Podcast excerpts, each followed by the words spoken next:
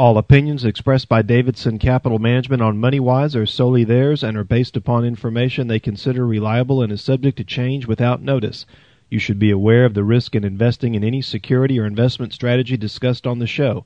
Before acting, you should consider whether it is suitable for your particular circumstances and should seek advice from your own financial or investment advisor. Past performance is not indicative of future results. You're listening to Money Wise with Davidson Capital Management. Got the Money Wise guys back inside the Money Wise studio with me for this weekend show. I have my brother Jeff, Joe Rust, and I am your host, Kyle Davidson. Pretty new listeners to the Money Wise program. Davidson Capital Management is a fee only registered investment advisor. We're in our 32nd year of business. And with offices in San Antonio and Corpus Christi, we have your investment management needs covered throughout Central and South Texas. If you'd like to learn more about us, you can go to our website at davidsoncap.com. Or if you'd like to give us a call in our office on Monday to discuss your personal financial situation or take advantage of a portfolio review and analysis from your Money Wise guys, you can reach us in our San Antonio or Corpus Christi office toll free at 1 800 275 2162. If you'd like to send us an email, you can send all emails to moneywise at davidsoncap.com. And don't forget to, su- to subscribe, like, and comment to the Money Wise podcast on Apple Podcasts. So, as we kick off every weekend's Money Wise program, I'd like to turn it over to my brother Jeff to go into the numbers from Wall Street from last week. So, Jeff, take it away. Okay, in the week just passed, the Dow Jones Industrial Average was up 213 points, or six tenths of one percent. The S&P 500 last week was up about 22 and a half points, or or one half of one percent. And the NASDAQ last week was up less than four points, so we'll call that unchanged. Now, for the year to date, the Dow Jones Industrial Average is up 13.7%. The S&P 500 year to date is up 18.6%, and the Nasdaq year to date is up 16.8%. Well, I will say if you see the ending week numbers and you didn't catch Monday's market performance or market movement, you would think it was just a pretty much a typical week. But I would say this past week was anything but a typical week on Wall Street. But at the end of the week, it was just like a big nothing burger. I, I mean, yeah, I guess you could you could you could sum it up that way. But but when you actually take a look and a broader look at the markets, I mean, if you look at the S and P 500 as of Friday's close, it's still it's still 1.99 percent below its 52 week high. The Dow Jones Industrial Average is down 2.34 percent from its 52 week high, and the Nasdaq is down 2.31 percent. So we've we had a little bit more of a corrective move at the beginning of the week, but a lot of that was recovered by Friday. Uh, so a lot of movement. There's definitely a lot of hand wringing. The Bears started to uh, poke their heads up out of their caves from hibernation and saying, "Up, here we go. Here's the start. This is the start of the 10 to 15 percent corrective move that we've all uh, been, you know, wringing our hands about, and, and financial entertainment press has been talking about." And then we get to the end of the week, and the Dow the S and P were up for the week, but still off slightly from their 52 week highs. I believe at one time the the Dow had been more than five in and around five percent from They its were all-time high. correct. They were all around five percent off their 52 week highs. That is correct. Sometimes the the markets, the, the pundits will say that when all there's all this talk about we got to have a correction. It's been a long time since we've had a correction that it becomes a self fulfilling prophecy, and my, I mean. To be fully honest, I, you know, I was beginning to think, well, maybe here it is. Uh, September uh, is historically a weak month. October is historically a weak month. There's been a lot. There's some, been some bad things that have happened in the market history over you know 100 and some odd years that have occurred in the month of October. The biggest one being uh, the Black Monday, black the black uh, Black October Monday and Oc- I 19th, was it October 19th? October would have been 19th of 87. if memory serves me 87 i was a senior in college taking my first investment course i remember that day uh, vividly A- and dad would if he was here he'd be telling us the story about uh, warning uh, the investment committee he was on at the time that they needed to own less stocks and and, and own more double digit yielding uh, government bonds, and they told him to go pound sand. And, and they went uh, to go play golf. I re- if and, I remember and, correctly. And, and, was uh, in the office. Then, I'm going to miss my tee time, John. And then within yeah. and within six months, my tee time. Yeah, within six months of that, I think Dad was running the stock portfolio, and no yeah. longer and, no longer running bonds. Yes. Okay. Let's back up. So, if anybody would have told me Friday what would have triggered this sell-off, it would have been Chinese real estate.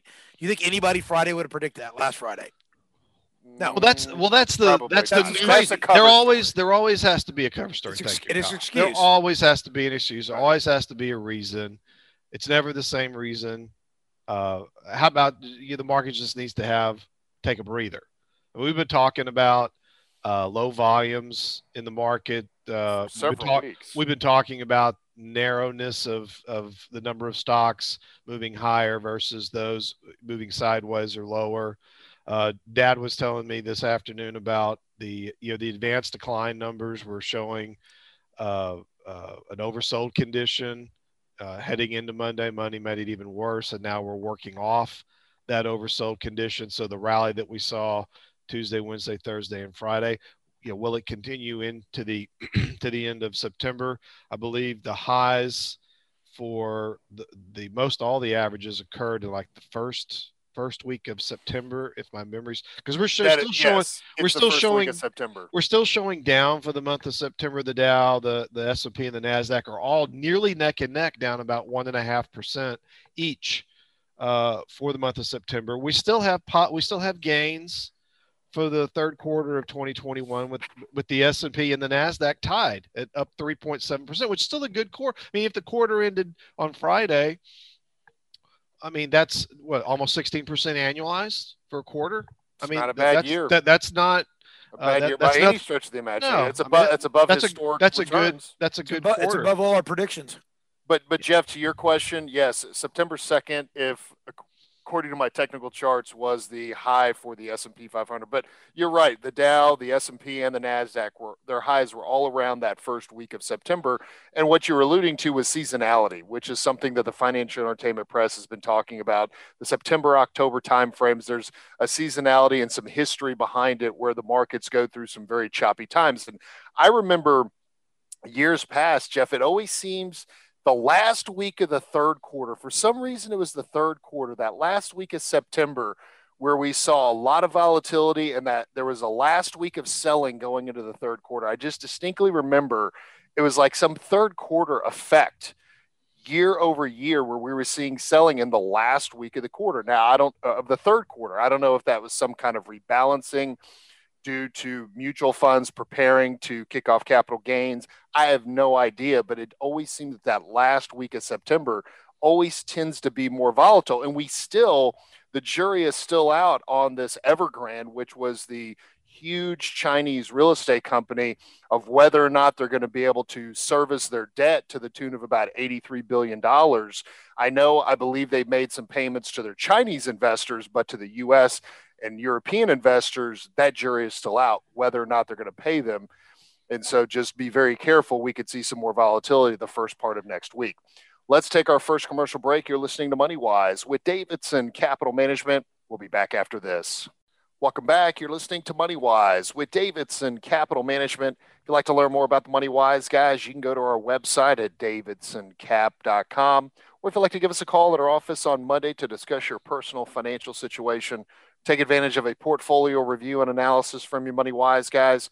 You can reach us in our San Antonio or Corpus Christi office toll free at 1 800 275 2162. You can send all emails to moneywise at davidsoncap.com. And don't forget to, to subscribe, like, and comment to the MoneyWise podcast on Apple Podcasts. So if you're just tuning into this weekend's MoneyWise program, before we went to commercial break, we had the the Dow the S&P positive for the uh, ending week last week. Nasdaq was statistically flat, but if you had missed Monday, as far as if you watched the market on a, on a continuous basis, if you missed Monday, you would thought this past week was just a you know ho hum regular week. You know, just adding some gains to the to the overall markets.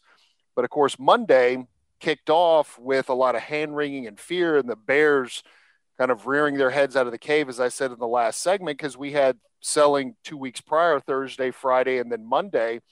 I know Jeff, you you texted me late Sunday evening, and I hadn't turned the futures on yet from the overseas markets, and we saw the Dow futures down 300 plus points, and trying to ascertain exactly what you know what was causing this the sell off in the futures, and it turned out that it was this giant Chinese real estate conglomerate Evergrande and fears that they're not going to be able to service uh, a debt payment that was coming due of about $83 billion.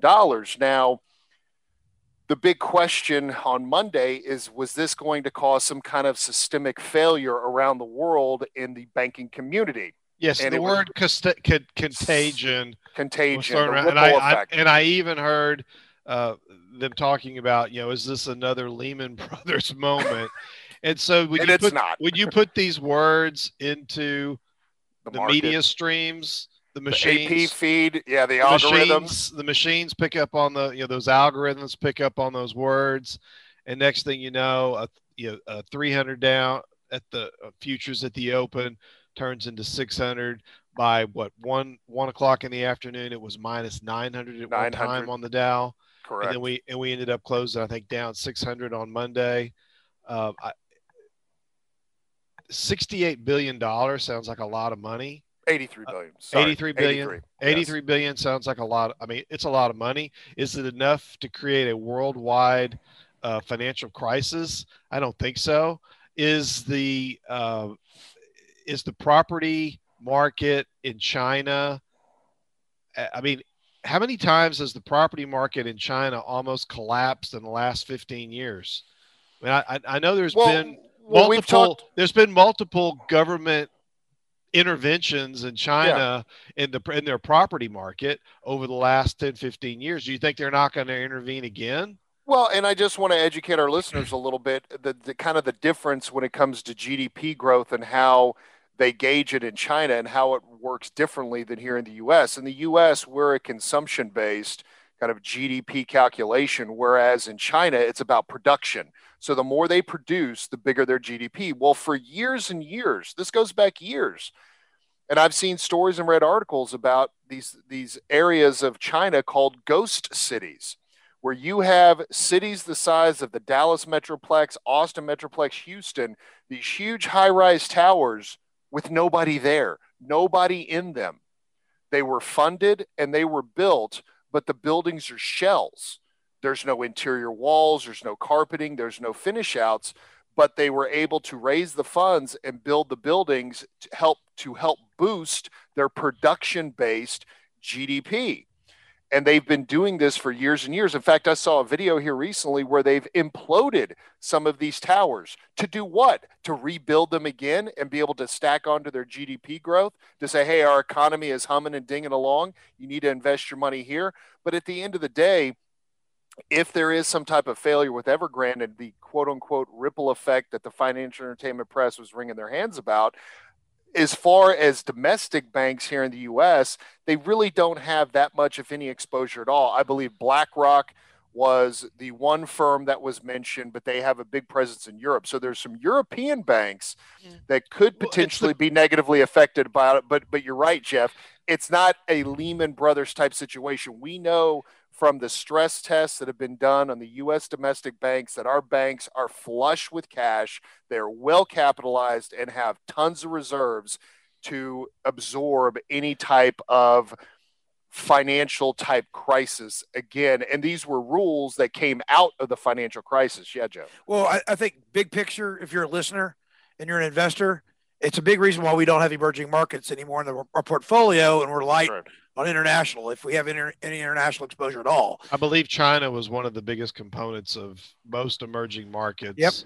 Which we uh, got rid of some time we, back. We got, and if you look at the emerging markets and international performance for the year, and here's a little here's a little uh, i guess i'm going to tie this into what we were talking about last week. Joe's joe knows where i'm going. Jeffrey's statisticals. Joe, joe knows where i'm going with this but for for all of you listeners out there that that have that are that whose advisors are the big wirehouses, legacy legacy distribution system wirehouses that use the, computers to manage money and not human beings. Or I can almost process. guarantee you that you have an exposure of anywhere between 15 to 25 percent in international and or emerging market securities. And so emerging markets year to date through the close of business on Thursday is negative for the year, down one and a half percent.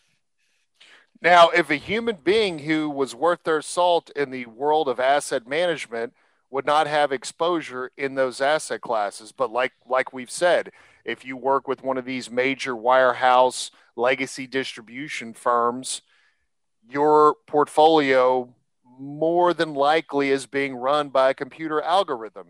Just like the prospective client that we talked about two weeks ago as a classic example, where she was physically told by the firm that she's been working with for 11 years that we do not use human beings to manage our assets anymore. We use computers and algorithms.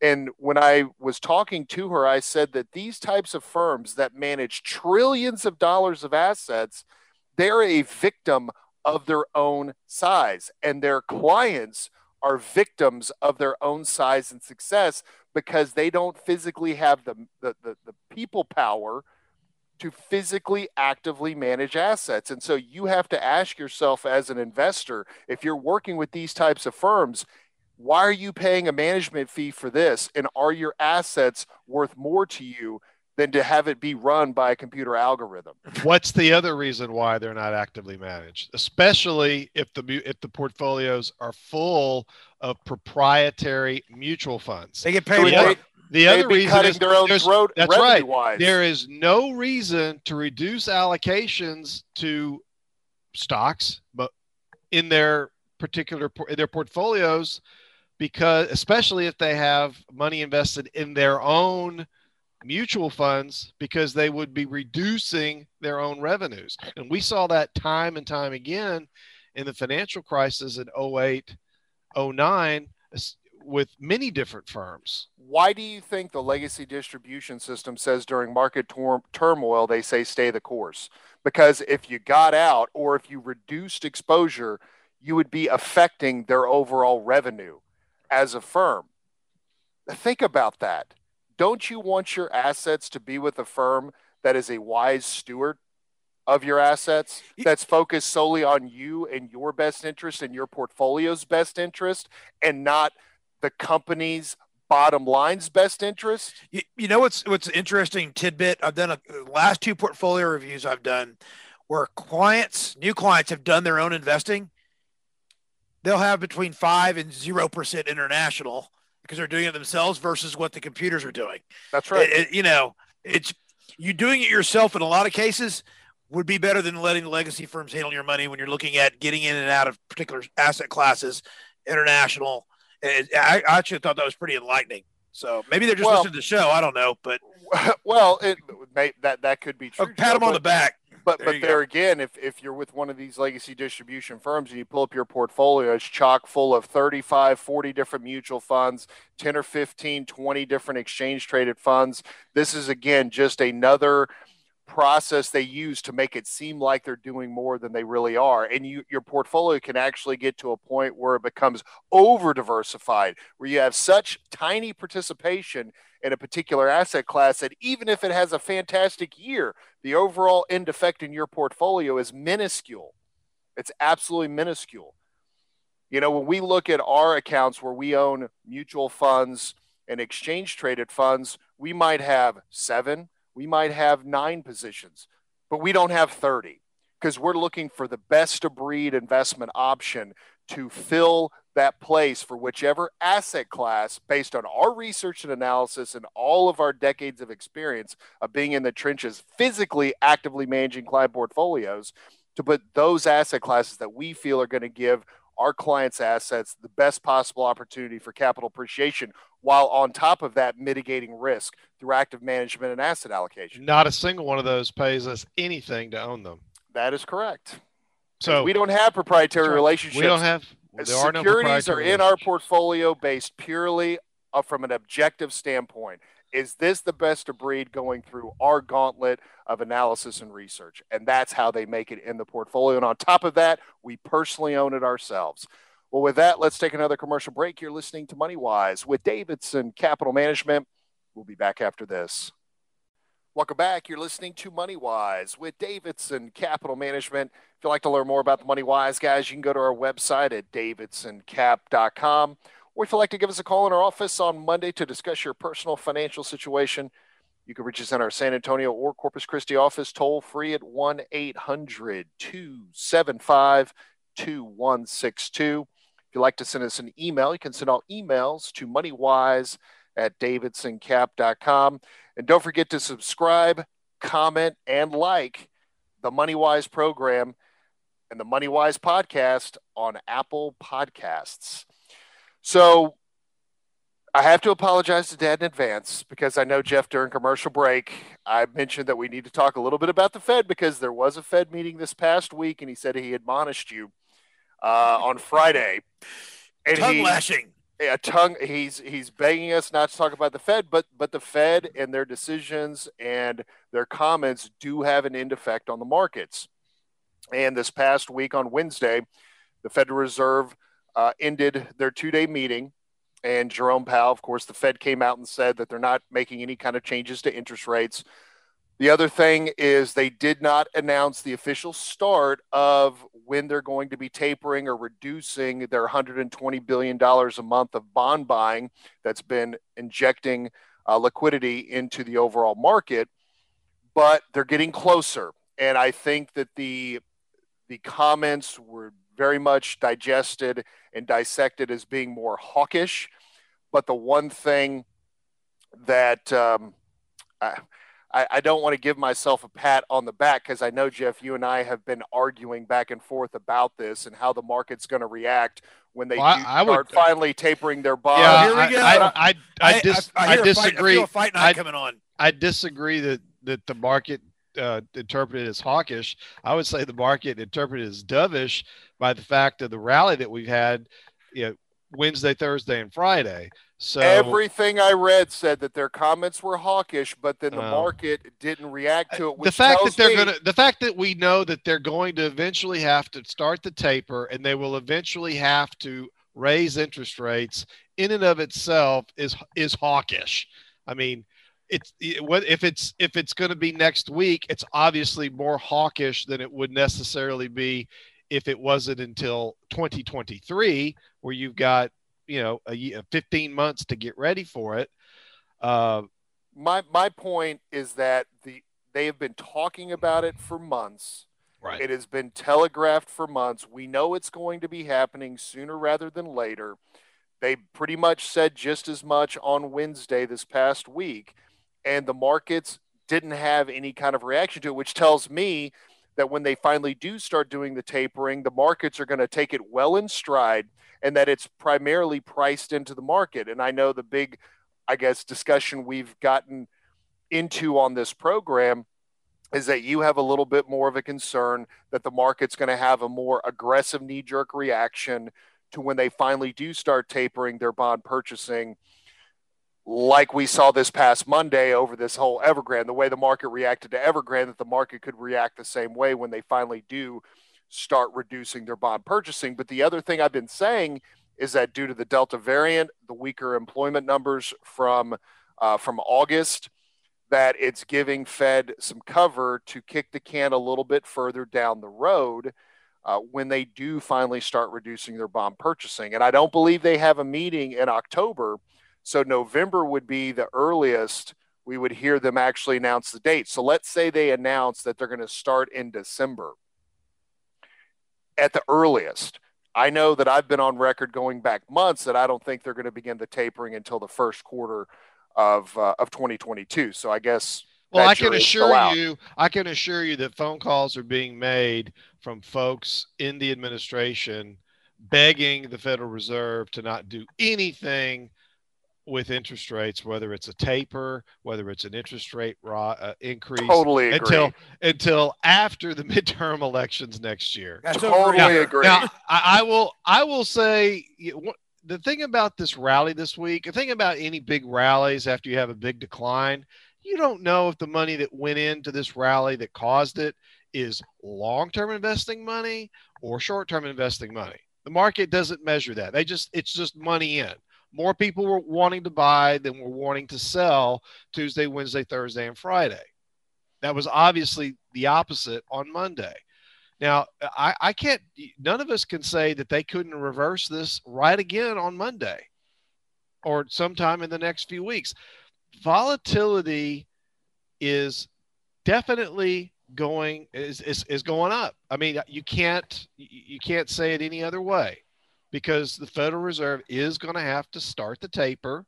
The market is going to have a reaction and it's going to be a function of so many different things the, the velocity at which interest rates increase or don't increase based on the Fed's taper plan com- combined with what's happening with earnings which I think is 75% of the equation in my opinion. And then all these other little things the delta variant the unemployment numbers the supply chain challenges those are all little little things you know inflation those are smaller factors. variables. And when you take in the whole equation i think it's 75% earnings and 25% the velocity of interest rate increases. As long as the velocity of interest rate increases stays shallow the market can better digest it. Now in the last week we were up almost a tenth of a percent in the 10-year treasury yield. And the and the and the Dow rallied what a thousand points? Yeah. Tuesday through Friday, yeah, at least if not a little more. So the market can digest that kind of velocity up in, in interest rates. What it can't digest very easily is a half percent uh, in a week or a percent in a month. Those are the things that the markets will those are velocities that the markets will have a harder time digesting. But we got earnings coming up here in the next few weeks. And as i've been talking about over i don't know how many shows here during the summer is we're going to the companies are going to be coming up against much more difficult comparisons and we still have you know we're still bumping up against these historically high pe ratios and, and the just and the, the just i'm just talking about the market in general I'm talking about I'm talking about the S and P 500. Okay, man. But in the S and P 500, only 23 percent of the S and P 500 has been uh. driving the return so far this year. Only 23 percent. I can't say that that's that's not great. I'd rather I'd rather see 50, broader, 60, 70 percent. I'd say like see broader participation, just as Joe was going to say. But, but but all I was going to say is that you've got 30 to 40 percent of the S and P 500 and those stocks anywhere between 10 to 20% below their 52 week highs. So there's definitely some stock picking buying opportunities. Okay, so they're below their 52 week highs, but they're not at their 52 week lows. I no, mean, but but you're going to see some price multiples that that are definitely going to be dialed back. And I read a very interesting article this past week that some of these large mega cap tech names you can you can't really utilize or use the PE multiples anymore when it comes to oh, analyzing. Oh, yeah, we're gonna we're gonna suspend now. We're gonna suspend. I don't know how many decades. There's other there's of, other fundamentals of, of traditional stock and now like what? Well, you have to look at sales. You have to look at sales volume, sales volume growth. You have to okay. look at addressable markets. You What's an addressable market? Basically, the size of, of potential customers. Okay. You know, so you look at somebody like a Facebook. Well, the, the globe could be anyone who's got connectivity to the internet could be a customer. And when they IPO, they have over 900 million daily active users. So how many companies come to market an IPO with 900 million customers? So, so you're that's saying basically, you have a much more diverse uh, yeah, okay. customer base. And look at cash flows. You look at cash e, flows. The, the E of the because equation. let's not forget. The E of the equation, earnings. All, I mean, we're going to suspend using price to earnings ratio. I mean, that you know that's almost sounds like not someone, on all that, that almost sounds like something someone would have said in the dot com era. Oh, we can't you can't measure pets.com on a PE basis anymore. Oh, that but, that analysis again, doesn't make it's, sense. It's it's for select companies. God, you had to bring that up. It, no, it's, it's, it's it's select. I was at a legacy firm when that do thing IPO'd. Oh my gosh, everybody think, wanted it. Everybody. Well, I can tell you this: Google, Amazon, Microsoft, Nvidia. These aren't those types of companies. This isn't dogfood.com or two guys sitting in a garage that decide to IPO in 1999. You know, let's let's not forget that Amazon for years had triple digit PEs and didn't turn a profit for more than 20 years because they were constantly reinvesting. But let me ask you this: Wait, no, go- wait, wait. You brought up Amazon. What's Amazon done in the last year? Oh, let me ask, no. Let me ask. No, no, no. Question, answer Jeff. my question. No, no, no. Answer no, my question I, first. You interrupted my question. If Amazon has chance, done. Amazon has done. High Amazon has not done very then. much in the last year, and we owned it in the portfolio. Okay, so let me ask you this question: If you could go back into the DeLorean, back in time of the DeLorean with Doc yep. Brown, and you could buy Amazon on its IPO, would you? The answer is absolutely yes, because well, you'd be retired right uh, now uh, yeah, if that but, occurred. Okay, so what is that? Okay. All I'm saying, all I'm saying is that some of the traditional valuation methodology for these mega high flying, higher PE tech companies, you have to look at other underlying fundamentals to gauge them for the shorter, what? mid, and longer term from an investment standpoint, yeah. and not just purely focus on the price to earnings multiple. That's all I'm saying. And that was the article that I read. It was very interesting article that I read. Was it written by somebody that managed money? Uh, I'm not sure, but but here's the thing. I know that we when we have, was it written by anyone that's been out of school for, me. It was for less for less. Was it written by someone that's Kyle been, is quoting hold his on, article. Hold on. Was it written by somebody that's, that's published? Been, don't you know? That's been out of school for for less than five years. That doesn't know diddly squat about investing over thirty years. Well, I hold that it. thought. I actually okay. wrote it so you and I could get into an argument as oh, well. Oh, really? so let's take another commercial break. You're listening to Money Wise with Davidson Capital Management. We'll be back after this. Welcome back. You're listening to Money Wise with Davidson Capital Management. If you'd like to learn more about the Money Wise guys, you can go to our website at davidsoncap.com. Or if you'd like to give us a call in our office on Monday to discuss your personal financial situation, or take advantage of a portfolio review and analysis from the Money Wise guys, you can reach us at our San Antonio or Corpus Christi office toll free at 1 800 275 2162. If you'd like to send us an email, you can send all emails to moneywise at davidsoncap.com. And don't forget to subscribe, like, and comment the Moneywise podcast on Apple Podcasts.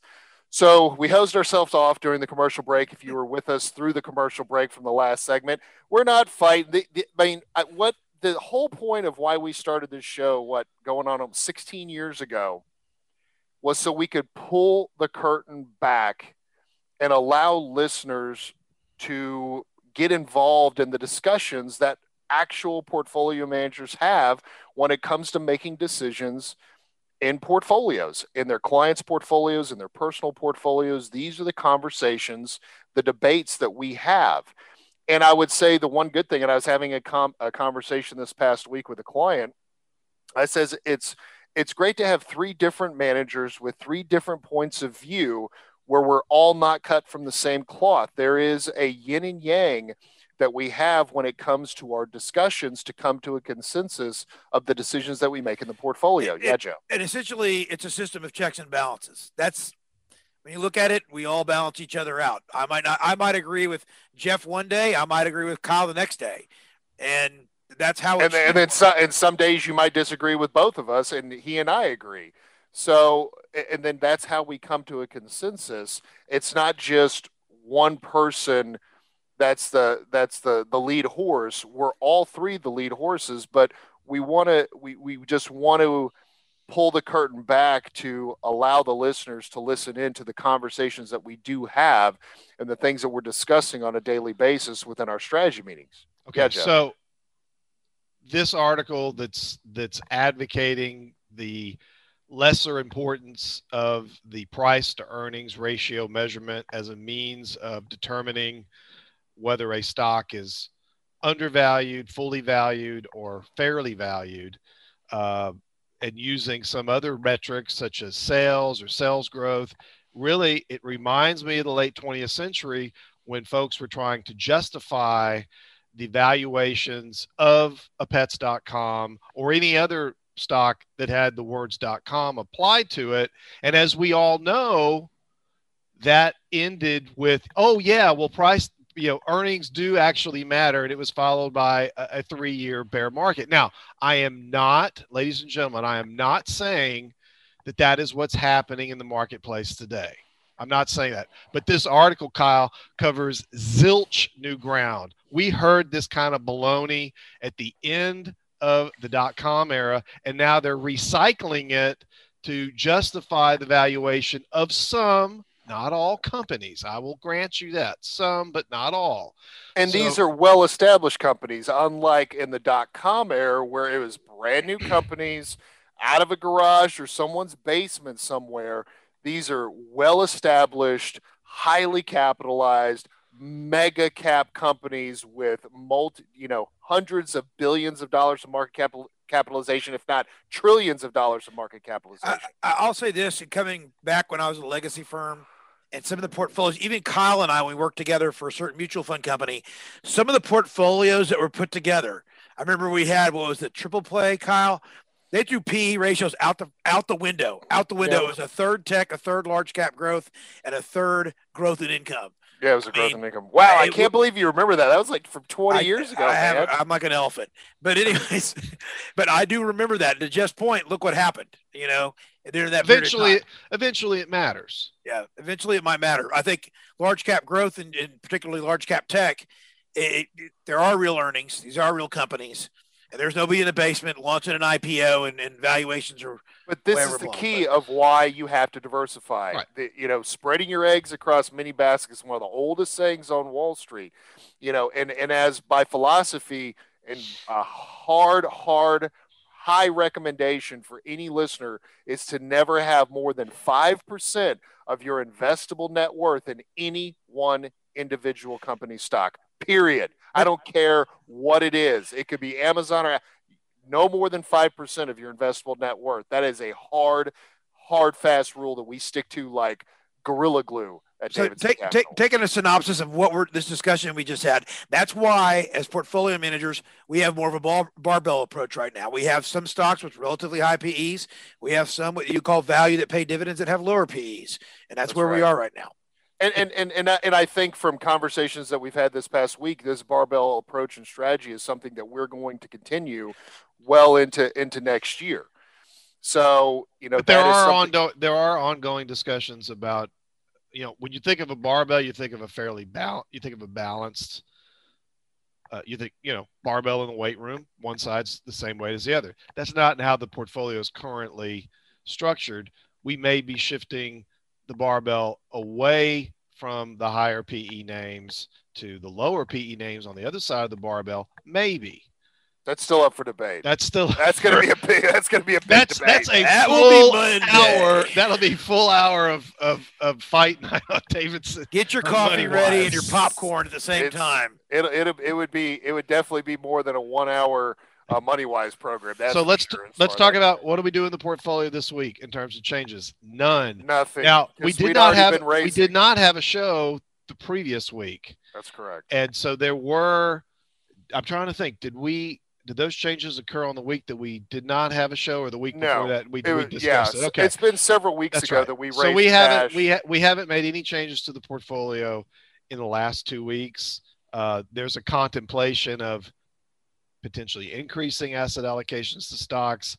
Uh, the consensus right now, slowly, the slowly. consensus right now has been to do been to do nothing in terms of increasing the asset allocation. I don't like, as you well know, I don't like to increase stock allocation so close to earning season because earning season is right around the corner, and we, we need to hear, you know, let's let's hear what the outlook is. Let's hear what's happening in the supply chain. How much is it affecting some of these companies? Are they able to overcome it? Is it going to be affecting their margins, which then can bleed into profits? Um, you know, I'm hearing a lot of things. That's a fair. About, that's a fair. You know, it's a and, and the whole comparison year over year. You know, that comparison is going to get harder. Well, we know from the second quarter earnings that a lot of those CEOs were lowering that bar to make it easier for them to jump over in future quarters.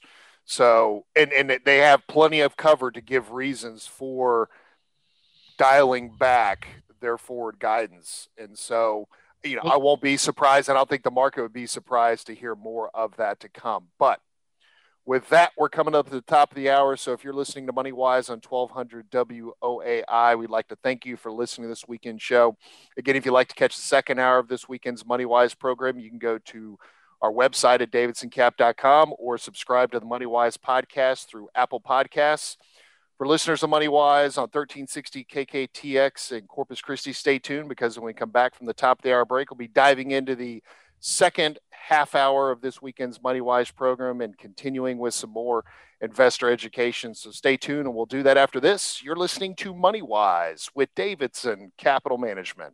All opinions expressed by Davidson Capital Management on MoneyWise are solely theirs and are based upon information they consider reliable and is subject to change without notice. You should be aware of the risk in investing in any security or investment strategy discussed on the show. Before acting, you should consider whether it is suitable for your particular circumstances and should seek advice from your own financial or investment advisor. Past performance is not indicative of future results. Welcome back. You're listening to Money Wise with Davidson Capital Management. I've got my brother Jeff. I'm your host, Kyle Davidson. And we are diving into the second hour of this weekend's Money Wise program. Now, if you'd like to learn more about the Money Wise guys, you can go to our website at davidsoncap.com. Or if you'd like to give us a call in our office on Monday to discuss your personal financial situation, you can reach us in our local Corpus Christi office at 906 0070 or toll free at 1 800 275 2162. And if you have an investment related question or topic you'd like for us to discuss here on the MoneyWise program, you can send all your emails to moneywise at davidsoncap.com. If you missed the first hour of MoneyWise, you can go to our website at davidsoncap.com. Click on the radio show link where you can listen to today's show as well as past MoneyWise programs.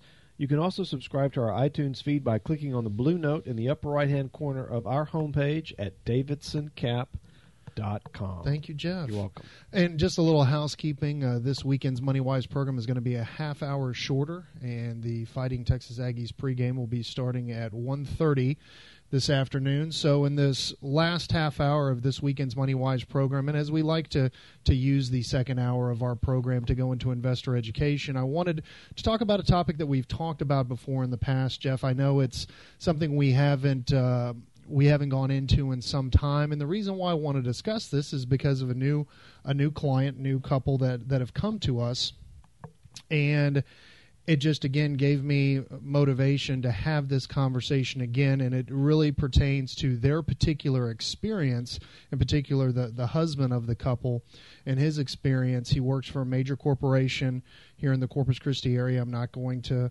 to to release the name of the corporation but it's a very large employer here and wanted to just talk about and really to educate all of our listeners that are maybe a year away from retiring, maybe six months away from retiring, folks that are have been saving in their 401k, maybe even have a traditional pension to go along with their 401k. But I wanted to really discuss their his experience in particular and use that as kind of an educational jump off point for our other listeners that might find themselves in this similar situation. Um, so just want to give a little background on this on this brand new client and kind of his experience. He was a participant in a 401k and, and is a participant in a 401k for this major corporation. And this major corporation's 401k is managed by a very large name brand brokerage firm. Um, just like most of our listeners would be able to identify and recognize these major brokerage firms from the Edward Joneses to the Morgan Stanleys to the Merrill Lynches of the world. This is who is overseeing the 401k.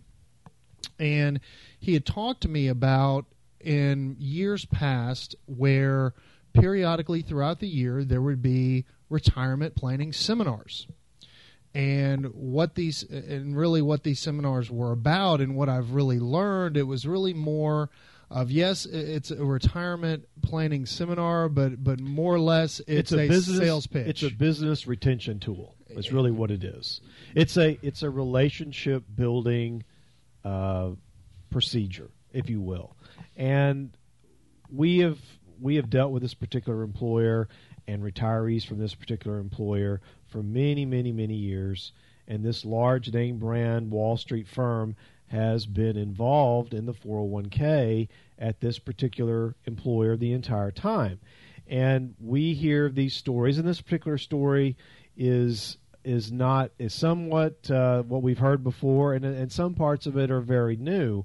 And another another reason why we're bringing this up at this time of the year is that the end of any calendar year is typically a time when there's a lot of folks that choose to retire. And it's in these last few months of the year that these organizations that need to try to keep the 401k business with their organization have these seminars as a way of, of, of, retaining the assets should these employees retire and decide to, to roll out their 401k into another retirement account. It's to the uh, organization's advantage from a profitability standpoint to want to hang on to these assets, and we totally understand that. We get it. We, we, we, we get we get it, but but you know what's also unique about this particular 401k is it offers a self-directed brokerage option, which uh, you typically only see the self-directed brokerage options in large employer corporate 401ks, 401ks that have billions upon billions of dollars. And what a self-directed brokerage, brokerage account is, is it allows plan participants to go and work with an outside asset management firm. Here at Davidson Capital, we work with a very large employer here in town, and we are a self directed brokerage option. Uh, even though we're not brokers, we're registered investment advisors, but the employees are able to go and continue to invest in their 401k, and then the assets flow through the custodian of those assets to Davidson Capital Management for us to actively manage those assets as they're working and building their retirement nest egg. And that was the same situation with this new client. But what he was telling me when he went into these seminars in the past is that he got the impression from the, the organization, from the group that was coming in there to give the presentation, is that if you're getting ready to retire, this is your only option. Your only option is to retire and roll these assets out with us to maintain here at this brokerage firm and we're going to quote unquote manage these assets for you and and he said that him and his colleagues just they're constantly talking about their retirement and their retirement nesting and what are they going to do what are they going to do and a lot of his colleagues got that same feeling that this, this was the not, only direction. This is this is not new from this organization. We have heard this from from other folks in the past that the the, the sales pitch is is very well honed. It's one sided. It's a one sided pitch. And and we're here to tell you, and we're coming up on the break here in a, in a short period of time, that when someone tries to frame to you as the employ as the holder of that 401k, the owner of that 401k, that they are the only choice, you better bet you bet that they are not the only choice. And you need to to do everything that you can to investigate what the other choices are out there for you. Because anyone that tries to tell you that they're they're, they're the only choice they're not telling you the truth. And the truth is they want to maintain your assets. We understand that. But what we don't like is when they frame it in such a way that it it is that they they will not disclose to you that you do actually have other choices that don't include them well, and I think something else that was so frustrating for, for our new client, Jeff, is how many hoops they had to jump through to go through the process in order to get these assets moved over under our management and how frustrated our clients were of all the hoops they had to jump through. And again we have experience of ta- of having business come in from this organization and we know the amount of hoops, but it was getting to the point where where he was so frustrated. He's like, "Wow, I don't know why anyone would ever move because they make it so onerous." And again, that is the trick. That's exactly that's, what they want. That's exactly what they want. They want to make it to have so many hoops and so many hurdles to jump over that you just say, "You know what? I'm going to leave it where it is." Well, we're coming up on break. I want to continue on this topic, continue on this education, and we'll do that right after this. You're listening to Money Wise with Davidson Capital Management. Your Money Wise guys will be back after these words. Welcome back. You're listening to Money Wise with Davidson Capital Management. If you'd like to learn more about the Money Wise guys, you can go to our website at davidsoncap.com. Or if you'd like to give us a call in our office on Monday to discuss your personal financial situation, you can reach us in our local Corpus Christi office at 906 0070 or toll free at 1 800 275 2162. And if you'd like to send us an email, you can send all emails to moneywise at davidsoncap.com. So, continuing on investor education and talking about again this new client that just came into us this past week from a major organization, major 401k, and the brokerage firm that he had at one point in time, and, he, and it, what, what was so amazing is that he didn't even realize that he had selected this self directed brokerage option from seminars in the past with this organization. Now, what this brokerage firm has that's overseeing the 401k is that they have pockets of brokers in all the major cities that this company has a major employee presence that come out and do periodic retirement quote you know retirement seminars. And so he'd been to a retirement seminar in the past and somehow had signed something or had agreed to something to start this self directed brokerage option with this organization, not knowing really anything about them other than the presentation pitch that they gave in front of the group of the employees, but also feeling like that this was the only direction he could go with his retirement assets as he went through the seminar. And as you mentioned, uh, Jeff, in the last segment, is that if you're working towards your retirement, you're a year out, six months out, eight months out, you have the total options of who you want to oversee your money, whether it's you yourself by rolling it out into a self directed IRA that you're managing yourself, maybe through a discount broker, or if you want to go work with a different brokerage firm or a firm that is not involved in the 401k, going and hiring a registered investment advisor like a Davidson Capital Management to take discretionary control of those assets and manage it for you. We're just really here to, to, to provide that education to let you know that you have the ultimate control and the ultimate choices. Do not get sucked in in these retirement seminars and thinking that this is the only option you have because that is what they're going to make you feel like because as Jeff said earlier they want to retain those assets.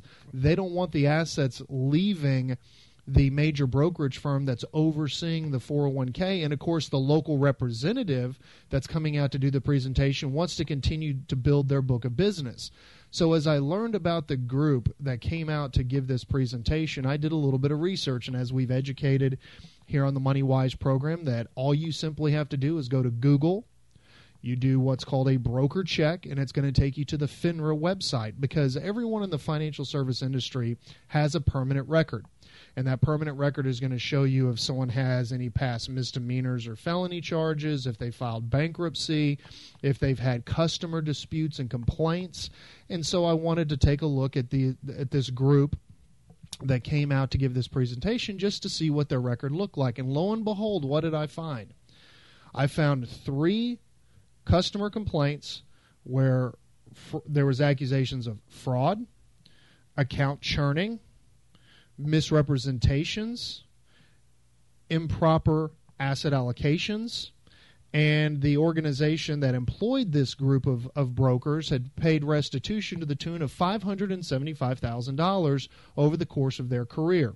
Not exactly a group of people that I would want to entrust my retirement assets and my retirement nest egg with, particularly when there is accusations of, of churning and of potential fraud and misappropriations. What is really disappointing in this particular case is that this the, this employer, this this huge employer, has not does not appear to have taken the time to have vetted out the people that are coming out on their premises. If I correct me if I'm if I'm wrong, Kyle, but these presentations are being done on the pres- on the premises of the employer itself, not at the brokerage house's premises. So these folks are coming on site, on property, giving these presentations to their employees, this captive audience. That's correct. And they're not vetting out these people to see what kind of records, what kind of credentials that they have. Because this is a particularly poor FINRA report that we've seen. especially from someone that is actually still employed at this organization. Mm-hmm. That, mean, that's what I, I was mean, surprised. A half million dollars is a lot of that's a lot of money to be paid at paying out in fines and restitution. Uh, pardon me. And restitution. I, I, was it restitution? It was resti- No, okay. it was restitution. Pardon me. It wasn't fines. It was restitution. So there, there was clearly. Uh, I wouldn't think that a, that an, a, that an organization, a brokerage firm, would willingly pay out hundreds and hundreds and hundreds of thousands of dollars to a customer if there wasn't merit to their claim to begin with. And, and, then when I started digging a little bit deeper and just getting a background of our new client and really their conservative nature, the fact that they, uh, you know, are, are very nervous about the market and wanting to have their assets protected, I do a portfolio review and analysis as I do for any prospective client. And what do I find? I find that almost 96% of their total investable net worth of this couple, because the wife is a client also, who also had assets with this group as well, they were sitting 96% in equities. And then I dig a little bit deeper, and what do I find? They are trading this account day in and day out, day in and day out, constantly. And di- I dig a little bit further, and I find out that this group is charging over 3% so to do what they're doing. So understand that, that if I'm give, going out to give this seminar, these assets are already at my brokerage house. Mm-hmm. The brokerage house is already receiving fees and expenses from the 401k participants uh, for, for their participation in this plan.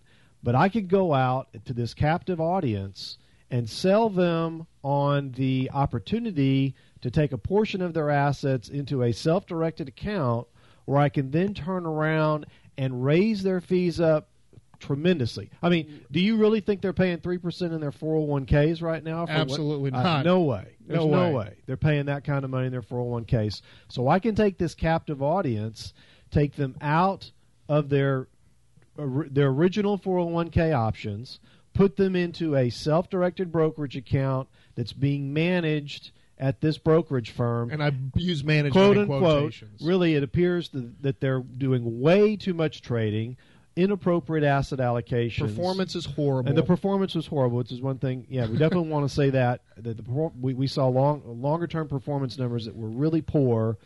And we can hit them with over three percent in fees. I mean, that's like rubbing salt. Uh, uh, uh, I mean, it's it's rubbing more salt on a wound and then pouring vinegar and then alcohol on that wound when you put all of these together. And you know, again, we're talking about this to provide that education. You know, if you're participating in a 401k and you're past the age of 59 and a half and you still want to continue to work for many years in the future, you have the option and you have the ability to take what's called an in-service distribution. And we've worked with a lot of clients over the past 25 plus years of business that we've been in that have taken and done these in-service distributions. It allows you to roll the balance of your 401k because if you've been working at an organization 30, 35 years and you're sitting on half a million, six hundred, seven hundred thousand dollars that you've saved up in your nest egg, and you're the one that's overseeing it, and it's making you nervous you have the ability to take that in-service distribution past the age of 59 and a half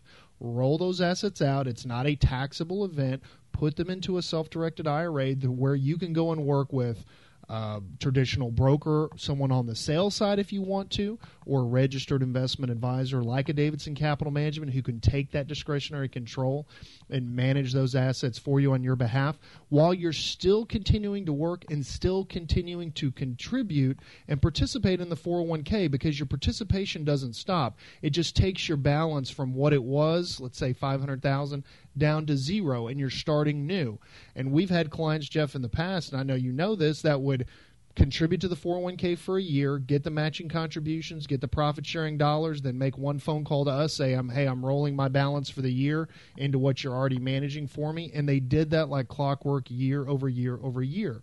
So just know that if you're participating in a 401k, you're past 59 and a half, you can go and do what's called a in service distribution. It's built into prototype 401k plans. It's part of the IRS law for the 401k. So you have that ability. But keep in mind, when you go to these retirement plan seminars and they bring representatives of the company that's overseeing the 401k, they are not going to talk about this. They have a vested interest in maintaining your assets at their organization.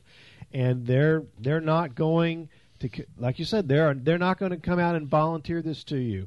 And if you choose not to go with them understand that, that some of them may make it very difficult for you to pull the money out but you know what? It's your money and you should decide exactly where it wants to go. And, and if you don't like the way they're treating you on the way out the door tell your employer to That's get right. rid of these folks and find someone else that is not going to play this game with their their employees. Because this particular group right now that's at this major employer, if the company knew the truth about what these folks, their backgrounds on, and what they've been doing, I don't think they would be out there giving these seminars today.